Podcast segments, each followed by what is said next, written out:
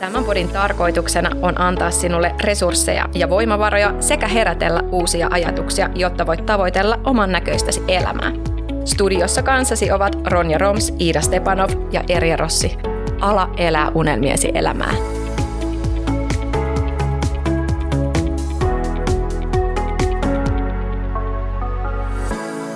Kuinka monta kertaa sä oot halunnut muutosta elämääsi onnistumatta siinä? Ootko sä vaan tyytynyt haavelemaan uskoon, ettei muutos ole sulle mahdollista? Onko unelmiesi arki jotain täysin mukavuusalueesi ulkopuolella, etkä tiedä miten sä saavuttaisit sen? Sen sijaan, että yrittäisit räpiköidä muutoksen suossa yksin, voit valita mennä suorempaa, nopeampaa ja mielekkäämpää reittiä kohti unelma-arkeasi. Tulevaisuuden minä valmennus on ratkaisusi muutoksen käynnistämiseen. Me autamme sinua omaksumaan kasvun ajattelutavan ja saavuttamaan vaurautta, jotta voit aloittaa matkan kohti unelmiesi arkea ja oman näköistä elämää. Tulevaisuuden minä-valmennus auttaa ja ohjaa omaksumaan kasvun ajattelutavan, jotta vaurastuminen on mahdollista. Kasvun ajattelutavan avulla oikeanlaisten tavoitteiden asettaminen ja saavuttaminen on mahdollista, ja unelma-arjen luominen on vain aloittamisesta kiinni. Valmennuksen ainutlaatuisuus syntyy verkoston voimasta. Oikeanlaisen tuen ja kannustavan ympäristön avulla jokainen meistä voi olla mitä vain Ainoastaan sun selitys siitä, miksi sinä et ole siellä, mihin haluaisit mennä, pitää sinut siellä, missä et halua olla.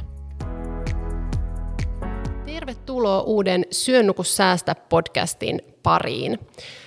Tänään puhutaan aiheesta, joka on ollut mun henkilökohtaisessa elämässä isosti tapetilla. Ja mun kanssa studiossa on vieras, joka kohta saa esitellä itsensä vielä paremmin, mutta vieraan some on herättänyt kiinnostusta mussa ja sen takia mä pyysin hänet tänne ja mun ilokseni hän on porvoolainen, eli ei tullut etänauhoitusta, vaan tosiaan ollaan yhdessä studiossa. Tervetuloa Katri Kilpiäinen. Kiitos. Mistä sä löydät inspiraation sun someen? Se on ihan mieletön ja ne sitaatit ja, ja kirjoitelmat on huippuja. Kiitos ja sitähän moni kysyy. Vastaus on, että omasta elämästä. En siis kirjoittaisi yhtään mitään, jos ei olisi omia kokemuksia, joista ammentaa. Ja tämä aihe, mistä me tullaan tänään puhuu, on valitettavasti aika surullinen ja, ja hurja. Tämä on aihe, joka jännittää mua paljon, koska mä en ole hirveästi puhunut näistä asioista julkisesti. Me tullaan tänään puhua uupumisesta, paniikkikohtauksista, ahdistuneisuudesta ja jo. Suorittamisesta. Suorittamisesta. Huh. Hei, mutta Katri, haluatko esitellä itsesi meidän kuulijoille vielä? Joo, mä olen siis Katri Kilpiäinen, porvoolainen ja ää, luovan alan yrittäjä, freelance-toimittaja, vapaa-kirjoittaja ja kohta myös kirjailija, kun tässä syksyllä ensimmäinen kirjani ilmestyy. Kirjan nimi on Poikani rikollinen ja olen siihen haastatellut neljä äitiä, joilla jokaisella on vakavan rikoksen tehnyt poika.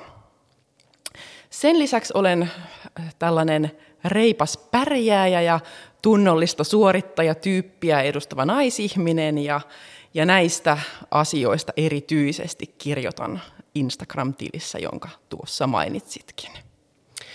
Joo, toi suorittajaluonne on sellainen se on niin tietyllä tapaahan se on hirveän hyvä, koska saa itsestään paljon irti ja pystyy, no, ehkä pärjää erilaisissa tehtävissä hyvin, mutta sitten siinä on se kääntöpuoli, että sitten kun se menee yli, niin sitten se ei enää olekaan hyvä juttu. Miten, Katri, tämä suorittajaluonne näkyy sussa?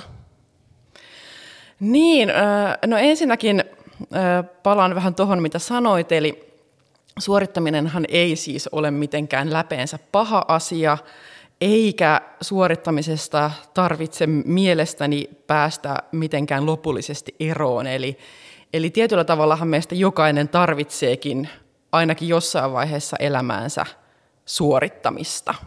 Mutta niin kuin sanotkin, niin sitten kun se menee yli, tai jos ei siitä edes hetkellisesti pysty päästämään irti, niin sitten olemme ongelmissa, ja niinhän olin myös minäkin. Mulla suorittaminen näkyy sellaisena omien voimavarojen jatkuvana ylittämisenä, eli ikään kuin niin, että en ymmärrä lopettaa ajoissa, ja sitten se johtaa siihen, että väsyn ja sitten jatkan tekemistä ja väsyn vähän lisää ja jatkan vieläkin ja sen jälkeen vasta väsynkin ja sitten siitä seuraa ennen pitkää ongelmia, jotka monesti ainakin itselläni on olleet jopa aika fyysisiä. Joo, tämä yhteiskunta ehkä on viime vuosina tehnyt sen, että pitää olla hirveä kiire koko ajan, pitää osallistua ihan kaikkeen.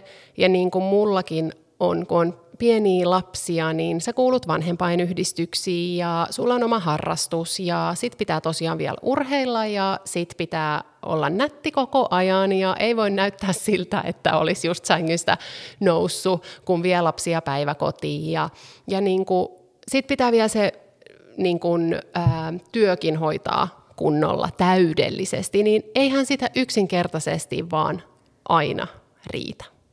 Hmm. Vaatimukset on, on monella saralla, ei siis pelkästään työn osalta, niin jotenkin tuntuu, että ne on jatkuvasti kasvavia ja aika, aika isoja. Just näin. No miten sulla sitten tämä niin suorittaja, tuliko sulle sellainen selkeä stoppi? Milloin sä huomasit, että no mä tosiaan oon tällainen suorittaja isolla s ja, ja, ja niin se, että miten se, tuliko sulle tosiaan se seinä vastaan ja miten se koko tapahtuma? Joo, mä huomasin viimeistään kuusi vuotta sitten, että nythän on niin, että tämä suorittaminen hän ei ratkaise asioita. Olin siis, olin siis siihen asti elämässäni jotenkin ollut sellaisessa uskomuksessa, että kunhan riittävästi tekee ja suorittaa, niin se johtaa automaattisesti johonkin toivottuun. En välttämättä halua käyttää sanaa menestys, mutta johonkin siihen, mitä tavoittelee. Ja mun tilanne oli se, että olin useampia vuosia töissä isommassa mediatalossa ja pidin hurjasti omasta työstäni ja työkavereistani ja työpaikasta muutenkin, mutta haasteena oli se, että nämä työt oli määräaikaisia ja niitä tuli määräaikaisuus määräaikaisuuden perään. Ja kun sitä kesti vuosi toisensa jälkeen, niin äh, ikään kuin se suorittaminen väsytti mut ja suoritin siksi, että koin, että että piti se seuraava määräaikaisuus aina ikään kuin ansaita. Joten mun ajatus oli, että ei tässä hätää, ansaitsen määräaikaisuuden aina, kunhan vaan teen riittävän paljon, enemmän, nopeammin, paremmin kuin muut. Ja jonkun aikahan se strategia toimikin. Mä olin tosiaan melkein viisi vuotta näillä määräaikaisuuksilla – mutta sitten lopulta kävi niin, että, että työt eivät enää jatkuneetkaan ja mun vastaan nousi valtava betoniseinä, johon mä törmäsin ja siinä kohtaa mä tajusin, kun mä jäin ilman työtä, että eihän tämä suorittaminen nyt johtanutkaan siihen, että mut vakinaistettaisiin tai että mun työpaikka olisi jotenkin turvattu jatkossa. Ja se oli niin hirvittävä kriisi mulle siinä hetkessä, että mä varmaan ehkä niin kuin vieläkin jotenkin yritän to- toentua aiheesta. Hmm. Koet sä jotenkin, että, tai no joo, mä muotoilen sen näin päin. Mä oon ihan äärettömän kiitollinen niille ystäville, jotka silloin laittoi mulle stopin, kun mulla meni vähän liian kovaa. Ja ja alkuun mä en ollut tietenkään hirveän kiitollinen siitä. Mä en silloin nähnyt sit tilannetta ollenkaan ulkopuolisin silmin, koska on siinä tilanteessa. Ää, mutta nyt jälkikäteen voin sanoa, että thank God ne tuli ja sano ja pisti stopin sille. Niin mitä sä ajattelet siitä betoniseinästä? Öö, osaat sä tänä päivänä olla kiitollinen siitä? Öö, onko se sellainen asia, että thank God se tuli, onneksi sä et saanut sitä, että se ei jatkunut se määräaikainen pesti, koska öö, olisiko se muuten vieläkin siinä suorittajakehässä? Sitähän on hirveän vaikea sanoa ja tietyllä tavalla mä kritisoin tämmöistä kiitollisuusajatusta, että olipa hyvä, että tuli stoppi tai olipa hyvä, että uuvuin. Se on yleensä ikään kuin jonkun sortin siemen sille, että halutaan kirjoitella ja rakennella tällaisia selviytymis-, sankari- ja menestystarinoita. Mä olen sanonut näin, että että saattaa hyvin olla, että mä olisin hirvittävän onnellinen ja tyytyväinen nyt siinä työssä, jos mut olisi vakinaistettu. Toisaalta mä olen myös ihan hirvittävän ja tyytyväinen tälläkin hetkellä tähän tilanteeseen, joten niin kun, mä, en ehkä, mä en ehkä haluaisi ajatella niin, että betoniseinä olisi ollut mulle joku onnen kantamoinen, jota nyt kiitollisuudella ajattelen, että – pikemminkin se vaan oli tilanne, joka mun eteen tuli ja siitä oli jollakin tavalla selvittävä. Just näin. Toi on mielenkiintoinen kommentti, mielenkiintoinen ajatus, koska no niin kuin mä tuossa aikaisemmin sanoin, niin mä ajattelen sit hirveästi sen kiitollisuuden kautta. Ehkä mä en ole vielä niin pitkältä tässä mun prosessissa, että, ja siitä aikaa ei ole kulunut niin paljon, että mä en pysty vielä katsoa sit mistään muusta perspektiivistä. Niin tota, tämä oli mielenkiintoinen ajatus. Mitä tota, mä tuossa aikaisemminkin kysyin sulta, että mistä sä saat kaikki nuo inspiraatiot noihin sun someteksteihin, koska ne on siis jotenkin niin osuvia. Ja ennen kuin me hypättiin tähän studioon, niin puhuit, puhuttiin siitä, että tämä aihe on niin kuin paljon ollut tapetilla ja, ja välillä puhuit, niin kuin, tai sanoit, että useat sadat tuhannet lukee sun storeja ja juttuja niin se on myös tietyllä tapaa aika pelottavaa, että niin moni saa kuulla niin henkilökohtaisia asioita, mutta vaan ja ainoastaan sillä henkilökohtaisella puheella ja tällaisilla nauhoituksilla, niin me saadaan sitä tietoisuutta ihmisille ja me toivottavasti saadaan niitä ihmisiä tajumaan jo niin kuin vähän aikaisemmin ennen kuin se betoniseinä tulee, että hei, että nyt ehkä pitäisi himmalla tai pitäisi ainakin ajatella sit omaa elämää että onko se oikeasti sellaista mielekästä ja, ja ettei siinä olisi liikaa sitä suorittamista. Niin, se on pelottavaa, kun miettii, että kuinka monet ihmiset minunkin kirjoituksiani tuolla päivittäin lukevat, mutta toisaalta mä saan myös äh, lähes päivittäin lukuisia kiitosviestejä siitä, että kirjoitan, joten yritän melko lailla unohtaa monesti sen, että niinkin monet ihmiset niitä lukee ja ajatella, että, että toivon mukaan pystyn lisäämään ymmärrystä ja näin ehkä joku voi välttääkin betoniseinään törmäämisen. Just näin. Mä luen tästä muutaman, mitä, muutaman postauksen. Jos jatkuvasti jahtaa parasta versiota itsestään, saattaa pian ollakin rättiväsynyt versio itsestään – sitten toinen on, että kyllä huomenna jo helpottaa, tai ainakin ensi viikolla, tai viimeistään ensi kuussa, tai ehkä, piste, piste, piste. Ja tämä on asia, tämä, että kyllä tämä helpottaa. Kyllä tämä, tiedätkö, ensi viikolla, ensi kuussa, niin kuin sä oot kirjoittanut tässä, mä oon sanonut noin kaikki mun miehenne. Että hei, tämä on vaan tällainen ajanjakso, että nyt menee vähän kovempaa, että nyt pitää vaan painaa vähän lisää, että kyllä tämä helpottaa. Mutta ei se ole ikinä helpottanut.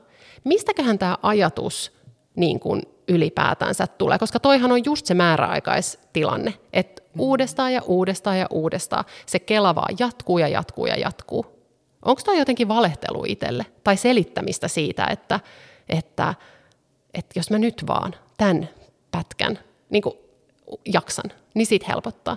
Niin, se on, sitä en tiedä vastausta siihen, mutta tota, ää, ensinnäkin siis mä ajattelen niin, että elämässähän voi ollakin ihan oikeasti sellaisia aikoja, jotka vaatii sitä, että pitää vähän pinnistellä ja selviytyä. Meillä jokaisella tulee tässä elämässä jossain vaiheessa vaikeita tilanteita ja, ja, ja jaksoja, jotka sitten joskus myös päättyy.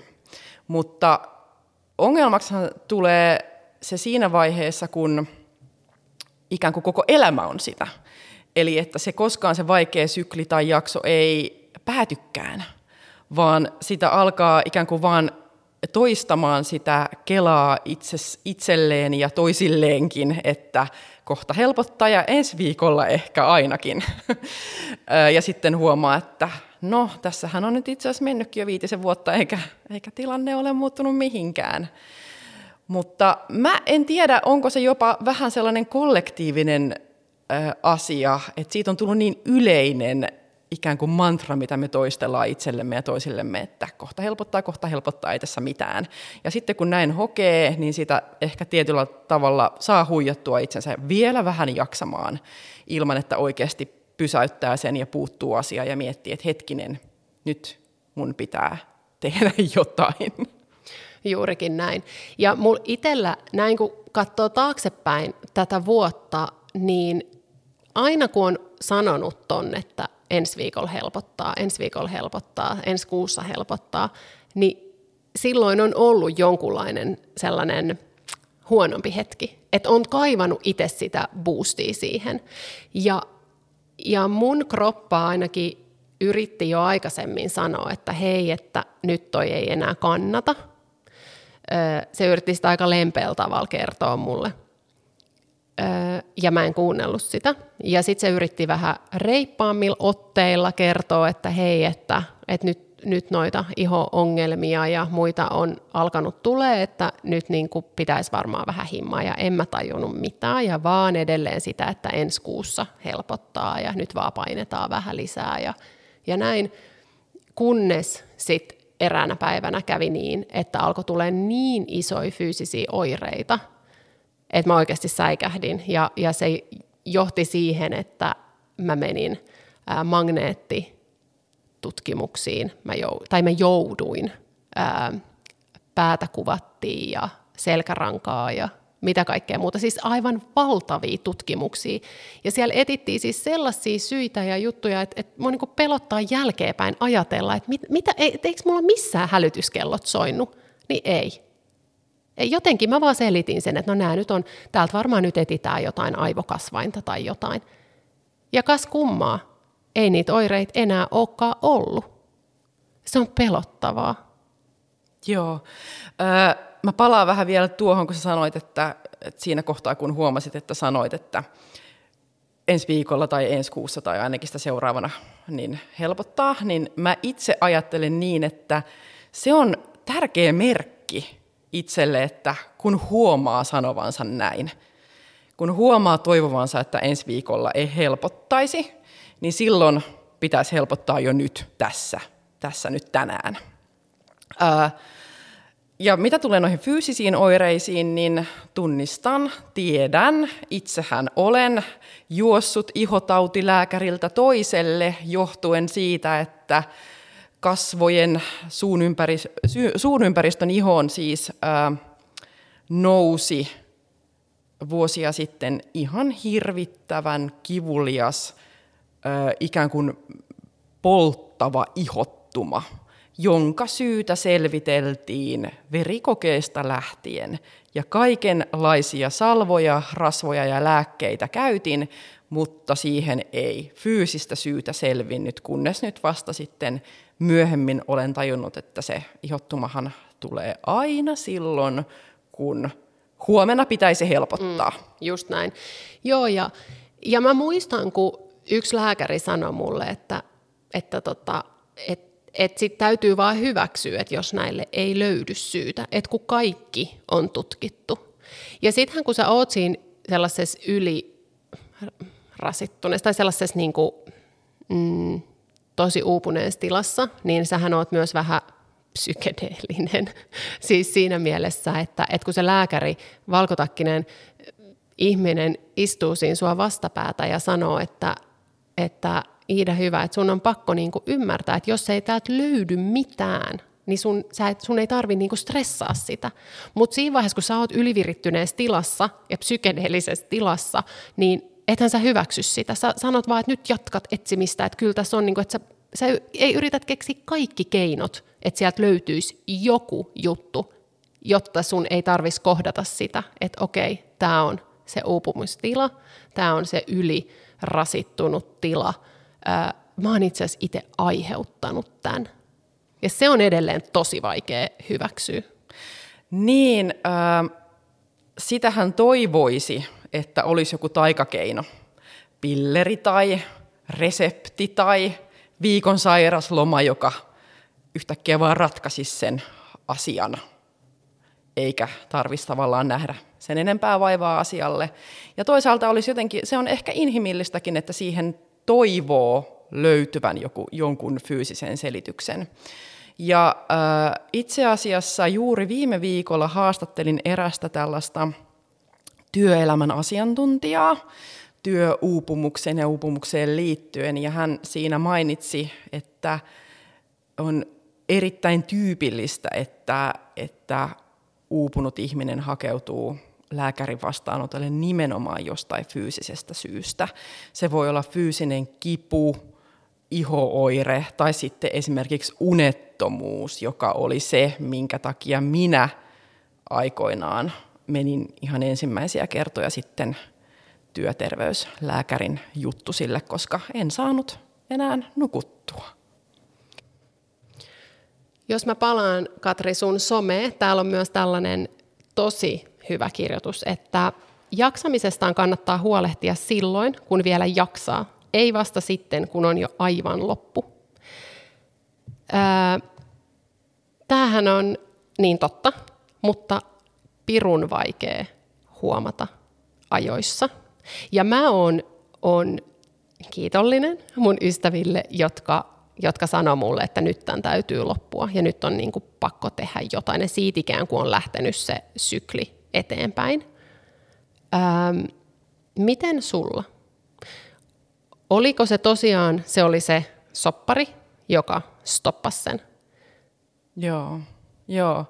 Ja sitten mullahan kävi niin, että kun työt loppu, niin piti keksiä, että mitäs mä nyt sitten teen siinä kaikessa väsymyksen ja kriisin keskellä. Ja oikeastaan vasta sitten sen työn loppumisen jälkeen tuli ne suurimmat ongelmat. Eli si- siinä kohtaa mä sitten perustin yrityksen ja kun ei ollut asiakkaita eikä ollut yhtään mitään valmiina yhtään missään, niin siinähän meni suoritusvaihde ihan niin kuin satasella päällensä.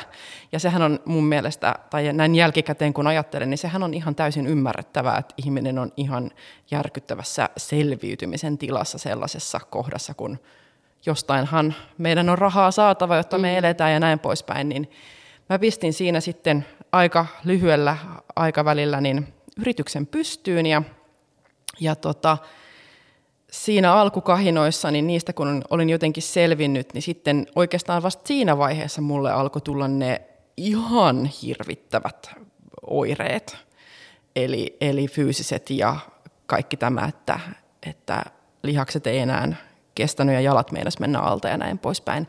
Ja siinä vaiheessa mä sitten itse huomasin, kun, kun tämä olotila ikään kuin heijastui kaikkiin osa-alueisiin mun elämässä, ihan kotiin, parisuhteeseen ja näin, niin mä tajusin, että mun täytyy nyt, mun on pakko tehdä tälle asialle jotain. Ei ole ketään, kuka voisi auttaa mua tässä kuin minä itse, koska mulla ei ollut siinä vaiheessa edes työsuhdetta. En mä voinut mennä työterveyslääkärille enää tai mitään.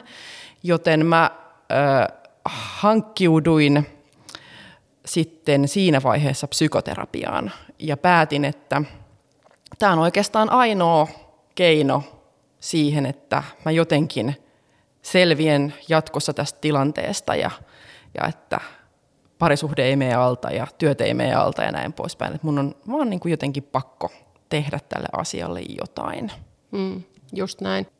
Joo, sä sanoit tuon psykoterapiaan. No, itsekin olen siellä jonkun aikaa jo käynyt ja mä huomasin, että ne ensimmäiset kerrat siellä, niin mä suoritin sielläkin. Et se on kyllä vaikeet päästä eroon siitä suorittajasta, kun yrittää jotenkin No osittain ehkä mulla varmaan sellaista, että sä yrität silotella sitä, sä yrität näyttää, että se elämä on parempaa, kun sä et ehkä halua päästää sitä uutta ihmistä ihan niin lähelle heti. Mutta että nyt kun sitä on uskaltanut päästää sitä henkilöä vähän lähemmäs ja, ja se on ihan ok itkeä siellä, se on ihan ok huutaa siellä ja se on ihan ok kaikkea, niin se on aika vapauttavaa, että voi puhua ihmisen kanssa, joka ei oikeastaan tiennyt musta tai ei tiennytkään musta yhtään mitään, kun mä istahdin siihen penkkiin. Hmm. No ensinnäkin niin ylipäätänsähän hyvinvointia tai vaikkapa uupumuksesta toipumus, toipumista voi myös suorittaa, ja monihan sitä todellakin suorittaa, kuten myös tuota terapiassa käymistä, että öö, niin mä varmaan jollain tasolla tein itsekin, koska siinähän tulee semmoinen olo, että nyt vaan pitää äkkiä saada tämä asia hoidettua tästä päiväjärjestyksestä. Että nyt vaan hommat kuntoon ja ovesta ulos ja uusia haasteita kohti, kunnes sitten tajuaa, että no niin, että taas mennään. Just näin. Joo. Ja pakko myöntää, että tässäkin on pari kertaa tässä podcast-nauhoituksessa tullut painettua tuota stoppia ja rekkiä ja kaikkea, että tota, Esa-Katri sanoi että mulle vähän aikaa sitten, että älä suorita tätä podcast-haastattelua tai keskustelua, että tämä menee tosi hyvin. Ja toi onkin se juttu, että pitäisi rohkeammin niin kuin uskaltaa, ehkä myös vähän vieraammille ihmisille sanoa, että jos huomaa sen, niin, että, että nyt on joku, no ehkä nyt ei tälle suorittajaluonnetta pysty ihan ensimmäisellä kerralla huomaamaan, mutta se, että pystyisi tarttua aikaisemmin niihin mahdollisiin tuleviin ongelmiin, kuin vasta sitten, kun se on jo, ollaan jo niin tosi pitkällä. Niin, helposti se vaan meillä ihmisillä menee niin, että, että vasta sitten siinä viimeisessä hädässä niin alkaa huomata, että asioille pitää tehdä jotain ja, ja täydellisyyteen moni yrittää pyrkiä niin kuin tässäkin pitäisi podcast saada muka yhdellä, yhdellä otolla purkkiin, vaikka se on aikamoinen vaatimus meille molemmille. niin, varsinkin kun puhutaan niin henkilökohtaisista asioista. että mun on, niin kuin, se, on, se on tosi jännää.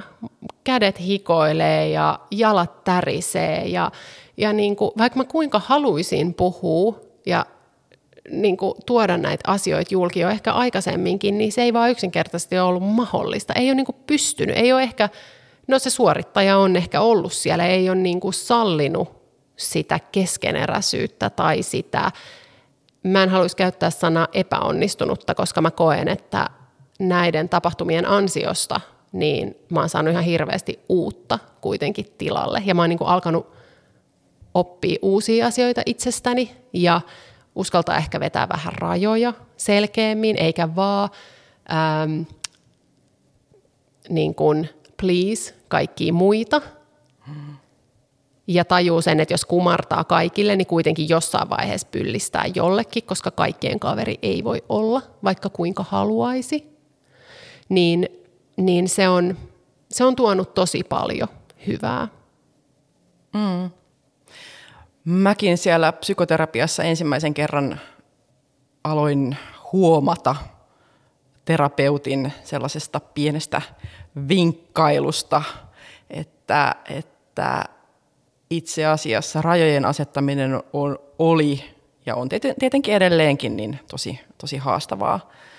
Mm, ja sitten kun mä siellä terapiassa siihen havahduin, niin tajusin, että kyllä joo, että sen takiahan sitä hirvittävän helposti tulee vetäneeksi itsensä piippuun, kun ikään kuin ei uskalla pitää omia puoliaan. Mm. Et siinä käy niin hirveän helposti. Ja mitä, mitä mä itse olen havainnut on se, että siinä vaiheessa, kun alkaa tuntua siltä, että jokainen – vaatii multa jotain. Ja kun mä sanon jokainen, niin mä tarkoitan ihan kaikkia siis. yhtäkkiä tuntuu, että kaupan kassa vaatii multa jotain, koira vaatii multa jotain, naapuri vaatii multa jotain, no vastaan tulija vaatii multa jotain, jokaisella on mulle joku vaatimus. Niin se on yleensä mulle kanssa hyvä merkki, että joo, että nyt ehkä on syytä taas vähän mietiskellä niitä omia rajoja ja sitä, että on, onko, onko suoritusvaihde taas napsahtanut päälleen. Ja yleensä vastaus on, että niin siinä on käynyt. Mm. Mutta se rajojen asettaminen on tosi hankalaa, koska, ää, ja ymmärrettävääkin, että se on hankalaa, koska siinähän aina joku ehkä suuttuu. Nimenomaan. Ja joku ehkä pettyy. Ja ehkä jopa joku ihmissuhde päättyy. Koska tilannehan on se, että ää, reipas ja tunnollinen pärjääjä ja suorittaja, niin siihen ei toiset ihmiset koskaan tule sanomaan sulle, että hei kuulepas, että nyt sä oot tehnyt ihan hirveän paljon jo ja tämä riittää. Vaan sen sijaan ainakin siis minun kokemukseni mukaan juuri se reipas pärjääjä, niin häneltä pyydetään yhä vaan enemmän lisää, koska sultahan tuo sujuu niin mukavasti. Ja tällaisia lauseita siis ihan oikeasti olen saanut kuulla. Ja se on, si, siitä tulee semmoinen ikävä kierre ja si, siitä on tosi vaikea päästä, päästä niin kuin eroon. Just näin. Ja mä huomaan noista rajojen asettamisesta ja, ja siitä, että pitää omia puolia, niin se, että mä esimerkiksi, mä oon tosi pitkään, voisin sanoa melkein aina, vältellyt konfliktitilanteita. Että mä en edes lähde argumentoimaan kenenkään kanssa. Mä oon silleen, että okei, sä oot tota mieltä, no mä oon eri mieltä, mutta en mä tiedä, että sä jaksa. Tai en mä viitti. Et mä en, mä en niin kuin edes halua mennä siihen tilanteeseen, että olisi joku niin kuin erilainen näkemys jostain asiasta, koska se luo sen, että se ei ehkä sitten tykkää musta, vaikka se olisi kuinka läheinen ihminen tahansa, mm. niin sitä välttelee. Et se, se on jotenkin, se on tosi pelottava, ja enhän mä silloin ole oma itseni, vaan mähän niin kuin, haluan vaan miellyttää sitä toista ihmistä, ja niinhän, eihän me niin niin kuin kasvateta tai opeta, opeteta ketään olemaan täällä. Siis eihän niin pidä olla. Ja se on ihan sairasta. Mm. No tota, mä oon niin kuin äh, miettinyt sitä, että äh, on joskus, tai olen kokenut niin, että ikään kuin pääsee itse helpommalla, kun vaan tekee jotain, jota joku pyytää, tai ei esimerkiksi pidä omia puoliaan sen sijaan, että va, äh, ikään kuin vastaanottaa sen hirvittävän syyllisyyden, mikä tulee siitä, kun sanotkin, että en muuten tee ja tätä mieltä olen. Ja se syyllisyyshän saattaa olla, kun sitä ensimmäisiä kertoja sen kanssa joutuu kasvotusten, niin se on niin valtaisaa, että siinä saattaa pahimmillaan mennä muutama päiväkin, niin mä tavallaan ymmärrän, että se on tosi inhimillistäkin, että silloin valitsee mieluummin sen itselle tutun ja helppo helpoimman tien ja tekee vaan tai myötäilee vaan, jottei joutuisi kohtaamaan sitä hirvittävän vaikeaa syyllisyyden tunnetta, mikä oman puolella tai itsensä puolella pysymisen niin kuin ehtona on. Just näin. Se, mä oon myös ollut siis se, joka on yleensä, mm, no mä oon aika monta kaveriporukkaa ö, pitänyt yhdessä niin, että mä oon ollut se, joka on järjestänyt illanistujaisia ja on järjestänyt ties mitä happeningia. Ja koska tällä hetkellä niin kun voimat ei yksinkertaisesti vaan riitä kaikkeen, niin on pitänyt myös lopettaa aika monta monen asian tekemistä. Ja, ja yksi, minkä mä oon lopettanut, on se, että mä en enää järjestä mitään illanistujaisia, mä en enää pyydä ihmisiä meille. Mä en jaksa, no okei, okay, jaksa on väärä sana, mutta mä en niitä kissaristiäisiä kaiken maailman hommiin niin ei, ei, ei kykene. Niin tästähän on myös sitten, vaikka mä niin ajattelen sen niin, että se on mulle itselle hyväksi, koska mun aivot on sairaat ja ne ei jaksa, niin silti mulla tulee sellainen syyllisyyden tunne, nimenomaan tästä, mistä sä sanoit Katri aikaisemmin, että tulee se paha mieli siitä, vaikka sulla on, niin kuin, sulla on paha mieli jo aikaisemmin siitä, että sä et vaan jaksa, tai sä et kykene, Mut sit, ja sitten sä ajattelet, että no mä teen nyt sitten palveluksen itselleni ja huolehdin itsestäni ja en, en kutsu ja en järjestä ja en mitään.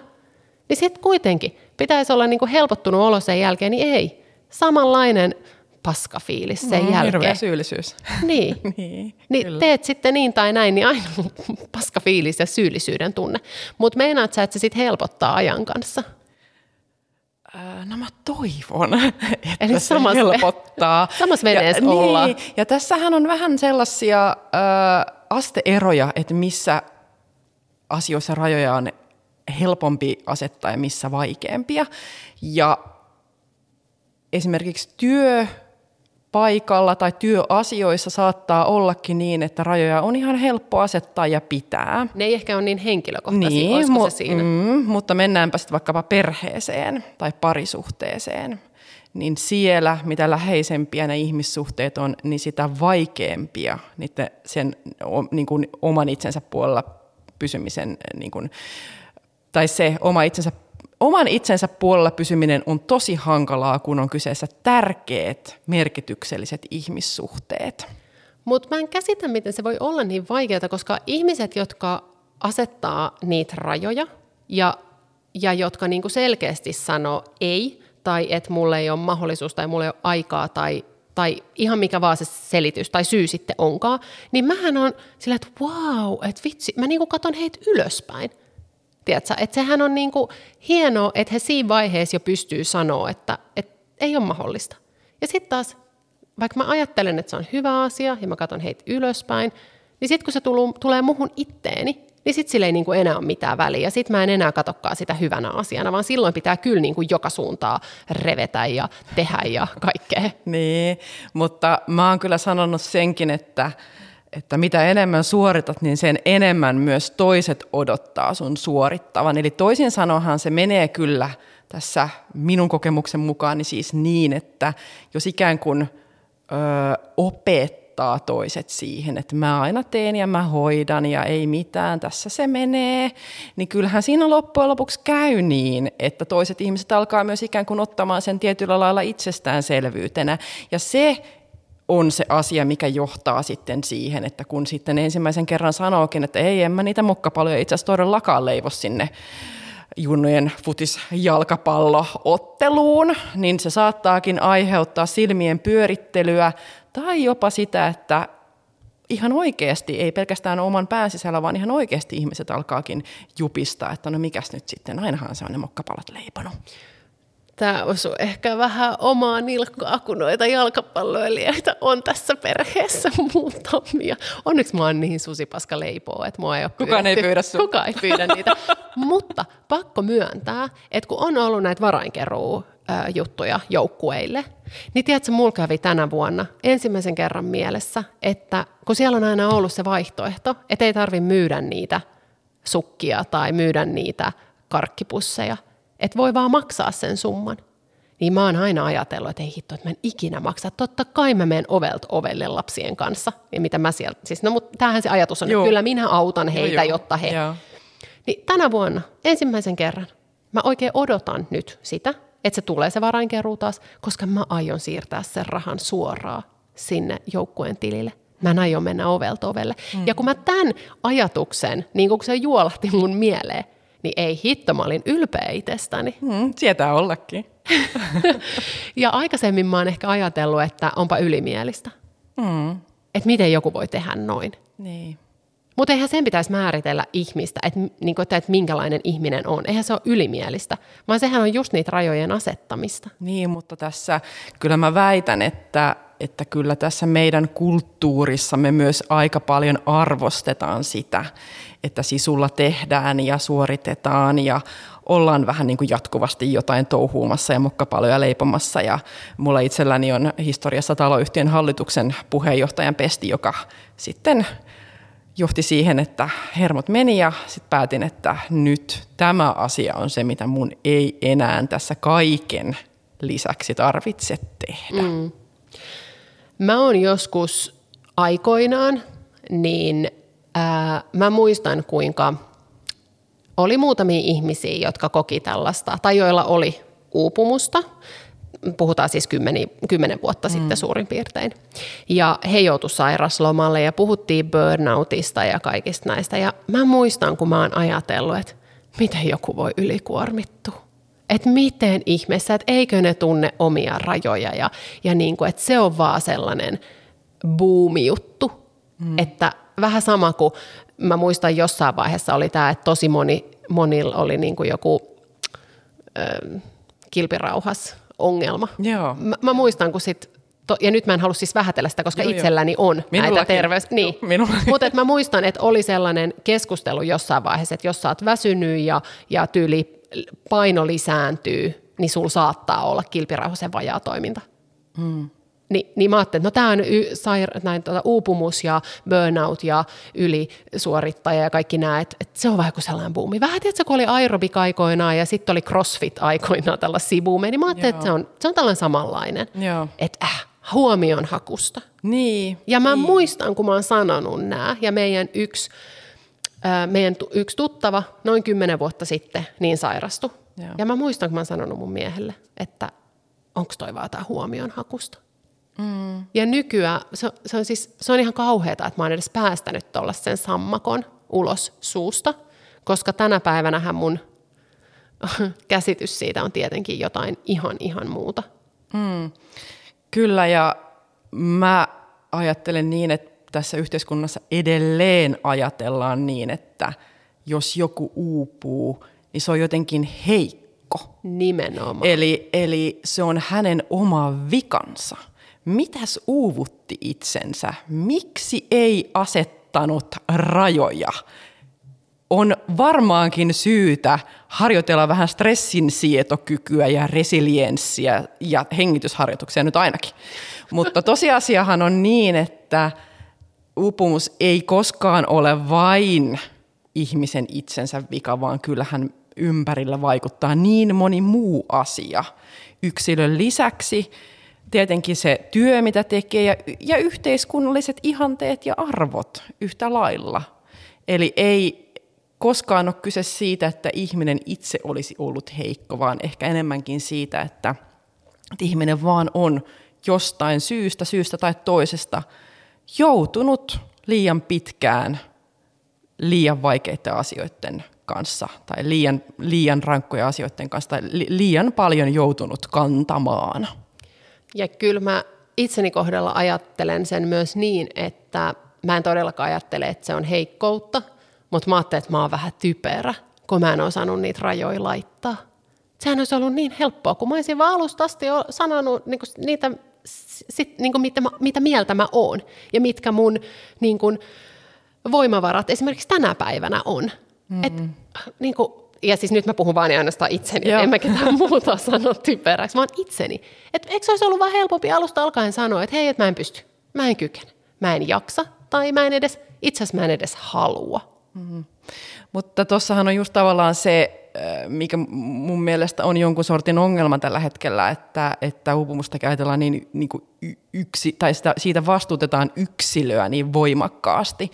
Eli nyt, nyt esimerkiksi, että jos sä ajattelet itsestäsi, että sä olet ollut typerä siksi, että sä et ole tehnyt sitä ja tätä ja tota, niin siinähän on aika, aika voimakkaasti puhua just tavallaan se semmoinen niin yksilöä vastuuttava, vastuuttava suu. Ja tätähän tehdään niin kuin tietenkin myös vähän terapiassakin, että siellähän nimenomaan siihen niin kuin yksilöön keskitytään aika paljon, kun tosiasiassa kuitenkin, tai tosiasia kuitenkin on se, että, että eihän me nyt yksin tässä maailmassa olla, vaan asiat meidän ympärillä vaikuttaa siihen, siihen mi, mi, mihin, tai mitä me tehdään ja miten me voidaan ja näin poispäin. Että totta ihmeessä meillä jokaisella on mahdollisuus vaikuttaa oman hyvinvointiimme, mutta siihen vaikuttaa niin moni muukin asia. Joo, ja tämä mun kommentti typeryydestäni oli vaan ja ainoastaan itseni, itseäni kyllä, kohtaan. Kyllä. kyllä, kyllä, mutta tunnistan sen, että siinä tulee semmoinen ikään kuin itsensä ruos, ruoskinta siitä, että miksi en nyt ymmärtänyt ja on se nyt kumma, kun tätä rajojen asettamistakaan en ole hoksannut aiemmin tai näin poispäin. Et se on tavallaan, tavallaan aika ymmärrettävääkin, että, että tekee mieli tavallaan itsestään kaivella sitä syytä tapahtuneeseen. Mm, juuri näin. Mm. Joo, ja just niin kuin sä sanot, että eihän sitä vaan tietenkään voi peilata siihen yksilöön, että nyt vain pelkästään olisi typeryyttä tai jotain, että koska yksi henkilö ei ole pystynyt laittamaan rajoja, niin sitten sit hän niin kuin kärsii ja saa tällaisen, tällaisen tuomion tai tällaisen niin kuin lääkärilausunnon, että sulla on uupumusta tai, tai muuta. Mutta tota, kyllä mä oon myös sitä mieltä, että ehkä, ehkä yhteiskunta vähän asettaa meille näitä vaatimuksia, jos niitä voi vaatimuksiksi, no ei ehkä voi vaatimuksiksi sanoa, mutta että se, että, että sun pitää olla koko ajan sun pitää olla saatavilla. Niin kuin, että kuka vaan voi ottaa suhun milloin vaan yhteyttä ja, ja jos et sä niin kuin saman tien vastaan, niin, niin sit sä oot vähän niin kuin laiska tai saat jotain muuta. Kun eikö sellainen kirjoittamaton sääntö ole kuitenkin, että sähköposteihinkin tulisi niin kuin vuorokauden sisällä vastata. Silloin joskus, kun aikoinaan sähköpostit on niin kuin tullut, niin musta tuntuu, että jonkun tällaisen jutun mä oon, mä oon niin kuin kuullut. Niin mi- miten tämä on niin kuin mennyt tällaiseksi, että kaikki pitää tapahtua niin kuin saman tien heti nyt – niin, äh, sitä en tiedä, onko tuommoinen kirjoittamaton sääntö olemassa ja ehkä se muisti on jäänyt multa saamatta, mutta tota, tunnistan kyllä siis sen, että maailma on tällä hetkellä hyvin paljon nyt tässä ja välittömästi. Ja tietynlaisia odotuksia ja joiltain osin ehkäpä myös vaatimuksia meihin ihmisiin, pieniin ihmisiin jatkuvasti tulee yhdestä sun toisestakin suunnasta. Ja, ja tota, se e, maailma jotenkin niin kuin tuntuu, että se kiihtyy, vauhti kiihtyy jatkuvasti. Ja siinä on jotenkin ää, ehkäpä ihan luonnollistakin, että voimavarat jossain kohtaa loppuu. Ää, Työterveyslaitoshan julkaisi juuri tänä syksynä tuoreen Miten Suomi voi tutkimuksen tulokset ja sen mukaan joka neljäs työntekijä on riskissä uupua. Toi on hurjaa.